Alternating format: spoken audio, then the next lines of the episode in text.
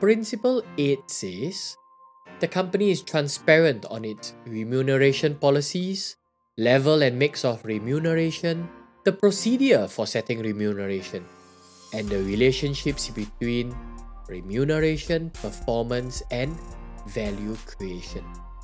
Now, uh, the gist is quite straightforward. It's all about being transparent on the policies, the procedures related to remuneration. What is a little confusing is the ending where it says that we have to disclose on the relationships between remuneration, performance, and value creation.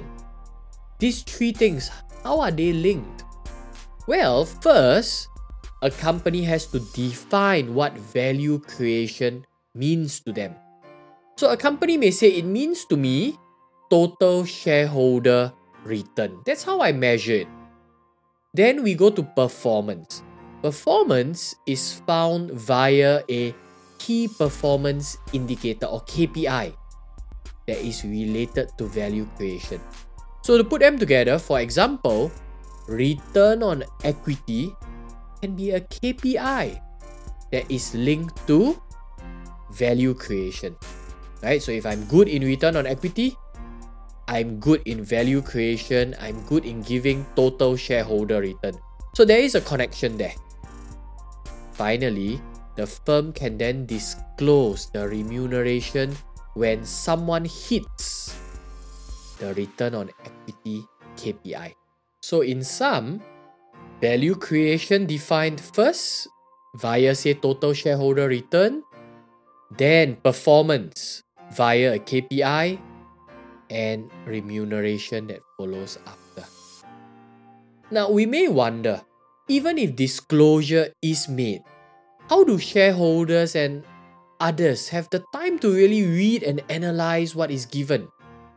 We need a lot of time to really understand if firms' remuneration policies and whether they are reasonable. So, how does a large investor like BlackRock look at the hundreds of companies that it owns, right? That it is a shareholder of. Well, the truth is, many of such institutional shareholders do not have the time to look at all such policies. Instead, they get help from proxy advisors such as Glass Lewis and ISS on how they ought to vote. So these proxy advisors, what they do is they look over the disclosures in the annual report and make recommendations to the institutions on how they ought to vote. Let's take an example. So if Glass Lewis looks at the disclosures and they find that there were excessive employment agreements or excessive severance contracts, it would then recommend that the votes should go against the reappointment of all directors in the remuneration committee.